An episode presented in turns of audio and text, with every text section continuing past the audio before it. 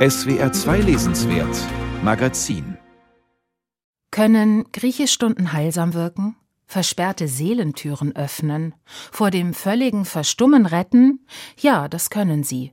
Zumindest im neuen Roman von Han Kang. Darin verliert eine Koreanerin ihre Sprache, kein Wort bringt sie mehr heraus.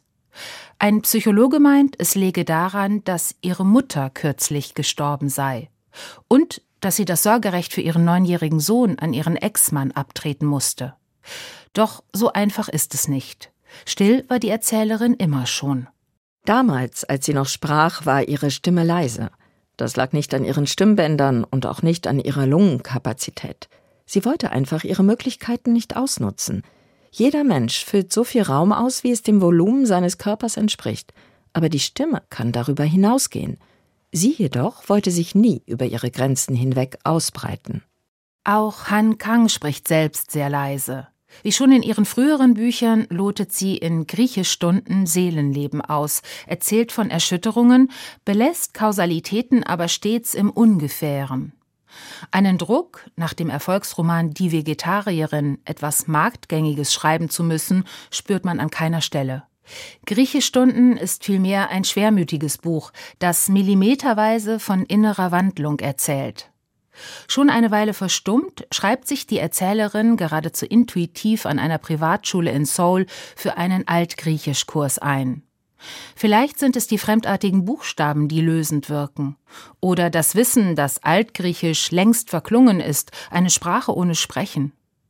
Die Erzählerin selbst mag vor allem eine zwischen aktiv und passiv liegende altgriechische Grammatikstruktur, die Medium heißt und eine Handlung beschreibt, die vom Handelnden ausgeht und zugleich auf ihn zurückwirkt. Genau diese Erfahrung macht die Verstummte auch im Unterricht, der sie langsam wieder mit Worten in Kontakt bringt. Für ihren Dozenten wiederum war das Altgriechische ein Netz, das ihn auffing, als er in keiner Sprache mehr zu Hause war. Er wuchs in Korea auf, zog als Jugendlicher aber mit seinen Eltern nach Deutschland. Damals hatte er einen wiederkehrenden Traum. In diesem Traum saß ich bei Sonnenuntergang in einem Bus, und die Zeichen, die ich durch die Fensterscheiben sah, konnte ich nicht einordnen, weder als Deutsch noch als Koreanisch. Daraufhin wollte ich sofort aussteigen, denn offensichtlich war ich hier falsch. Aber an welcher Station? Welchen anderen Bus musste ich nehmen? Sollte ich überhaupt aus diesem herauskommen? Das Schlimmste war, dass ich mich nicht einmal erinnern konnte, wohin ich eigentlich wollte. So blieb mir nichts anderes übrig, als reglos hinten im Bus zu sitzen und auf die immer dunkler werdende Straße zu starren. Dunkelheit spielt für ihn eine besondere Rolle, denn er erblindet nach und nach. Auch deshalb spricht er im Unterricht gern von Platons Höhlengleichnis. Wie verlockend es wäre, nicht nur in der Höhle zu sitzen und die Schatten des Lebens zu beobachten, sondern direkt in die Sonne zu schauen.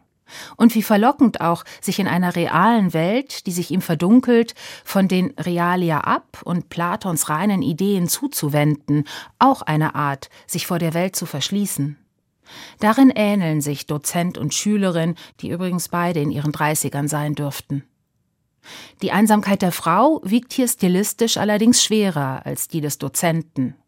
Von ihr, die nicht mehr selber spricht, wird aus einer distanzierenden Sie-Perspektive erzählt, während der Dozent als ein Ich auftritt und auch längere Reden an die Menschen richtet, die ihm besonders fehlen seine erste große Liebe, seine in Deutschland lebende Schwester und sein verstorbener bester Freund. Es ist fast ein Wunder, dass der Mann ohne Augenlicht und die Frau ohne Sprache einander näher kommen. Es kam vor, dass sie sich gegenseitig beobachteten und auf den rechten Augenblick warteten, während des Kurses, während der Pause auf dem Gang vor dem Verwaltungsbüro. Immer vertrauter wurde ihr sein Gesicht, seine Narbe, seine übliche Gestik und Mimik wurden zu einer besonderen Narbe, einzigartigen Bewegung und zu einem individuellen Minenspiel. Aber sie maß dem keine Bedeutung bei, weil sie diesen Prozess noch nie in Sprache verwandelt hatte. Mit Sprache entsteht Vereindeutigung, was ein Handeln nach sich zieht, was dann, wie im altgriechischen Medium, auf die Figuren zurückwirkt. Tatsächlich führt Han Kang die kapitelweise getrennten Erzählstränge ihrer beiden Figuren schließlich zusammen, als der Dozent seine Brille verliert und seine Schülerin ihn nach Hause begleitet. So erleben die beiden etwas Verbindendes und erweitern damit ihrer beider Möglichkeitsraum. Griechischstunden ist keine kausal stringente, sondern eine eher kaleidoskopartige Geschichte, in der sich wiederkehrende Motive netzartig verbinden. Da gibt es Sprache und Stimme, hell und dunkel, Verlust und Heimatlosigkeit. Han Kangs Bücher wirken in aller Zartheit, ja oft schmerzdurchsetzt und düster. Und auch im neuen Buch sind Lehrer und Schülerin einsam und in ihrem Lebensradius quälend begrenzt.